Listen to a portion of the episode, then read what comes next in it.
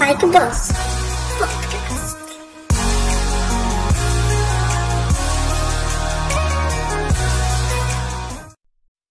Ahojte, vítam vás na v poradí ďalšom podcaste, ktorý bude nadväzovať na ten predošlý o brandingu.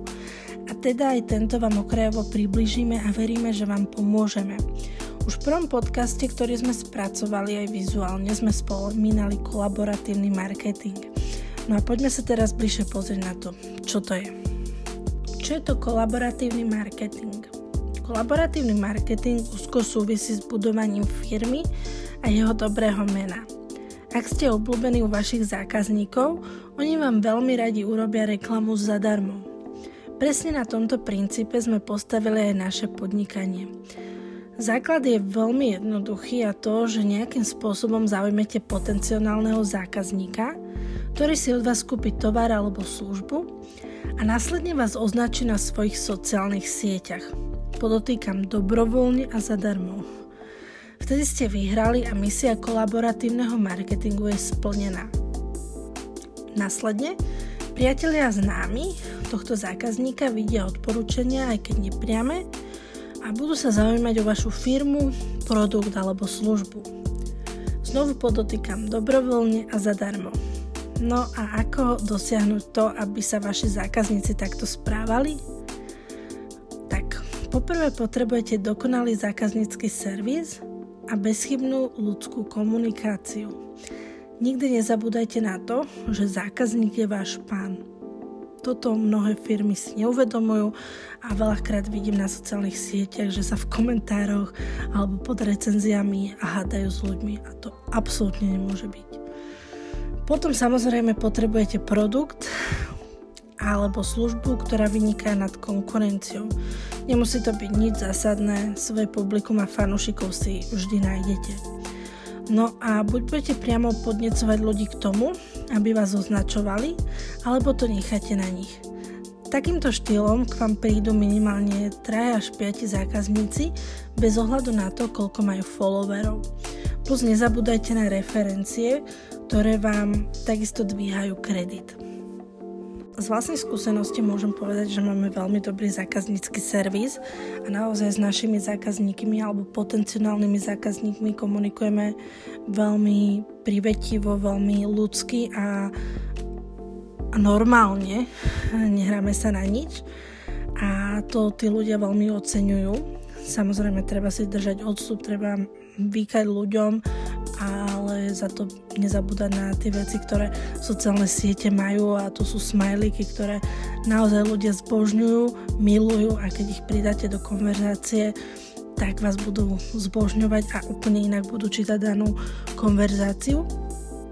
A môžem podotknúť, že za 6 rokov môžem spočítať na jednej ruke, koľko ľudí bolo, dajme tomu, nespokojných alebo vyjadrilo nejakú svoju nespokojnosť.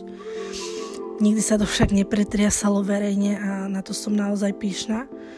A čo sa týka referencií a toho, že ľudia nám dobrovoľne posielajú fotky, označujú nás a dobrovoľne nám spätne napíšu, že tá vec alebo ten produkt je super, tak to je len vďaka tomu, že predtým sme s nimi komunikovali tak, ako sme s nimi komunikovali. Čiže na toto nikdy netreba zabúdať a vždy treba byť promptný. Ako to funguje v zahraničí? V zahraničí je toto bežná súčasť každého podnikania a dokonca reviews sú akousi výkladnou skriňou každého podnikania. Ten, kto nemá reviews, sa berie rovnako ako ten, kto má zlé recenzie. Dbajte na to, aby ste referencie od svojich zákazníkov získavali dobrovoľne, bez vyplňania dotazníkov, pretože ja som doteraz nikdy nevyplňala žiadny, iba ak som bola nespokojná. A ako to teda docieliť? Tak ako som hovorila vyššie, znovu sa vraciame k zákazníckému servisu, ktorý vám zabezpečí oveľa viac, ako si len myslíte. Prečo to každé podnikanie potrebuje? Ak chcete mať úspešné podnikanie, tak potrebujete naozajstné odporúčania od svojich zákazníkov. Prečo si myslíte, že teleshopping toľko rokov existuje? Pretože hrajú hru o reálnych skúsenostiach a odporúčaniach ľudí, ktorí produkt vyskúšali. alebo dnešné instagramové propagácie, na čom sú založené, že ich influencer vyskúša a dá referenciu a odporúčanie. Samozrejme, málo kto je dôveryhodný, avšak ak budete mať vzťah so svojimi zákazníkmi, referencia a odporúčania vám budú dávať sami. Ako na to? Súvisí to najprv teda s budovaním značky, ako sme spomínali, treba si naozaj vyšľapať tú svoju cestu za úspechom, ako sa hovorí. A potom, už keď budete mať svojich klientov a zákazníkov, tak naozaj dodržiavať veľmi dobrý vzťah so svojimi zákazníkmi, mať skvelý zákaznícky servis, pozáručný servis, opravy atď. A naozaj aby na vás vaši zákazníci nemohli povedať jedno zlé slovo. Ak si myslíte, že to nie je možné, tak vás opravím, je to možné. Ja viem, že existujú rôzni ľudia, aj na mňa to skúšali rôzni ľudia, ale pokiaľ vy ste si so sebou a svojou značkou a tým, čo ste do toho produktu dali na 100% istý, tak jednoducho tí ľudia to tak budú aj cítiť.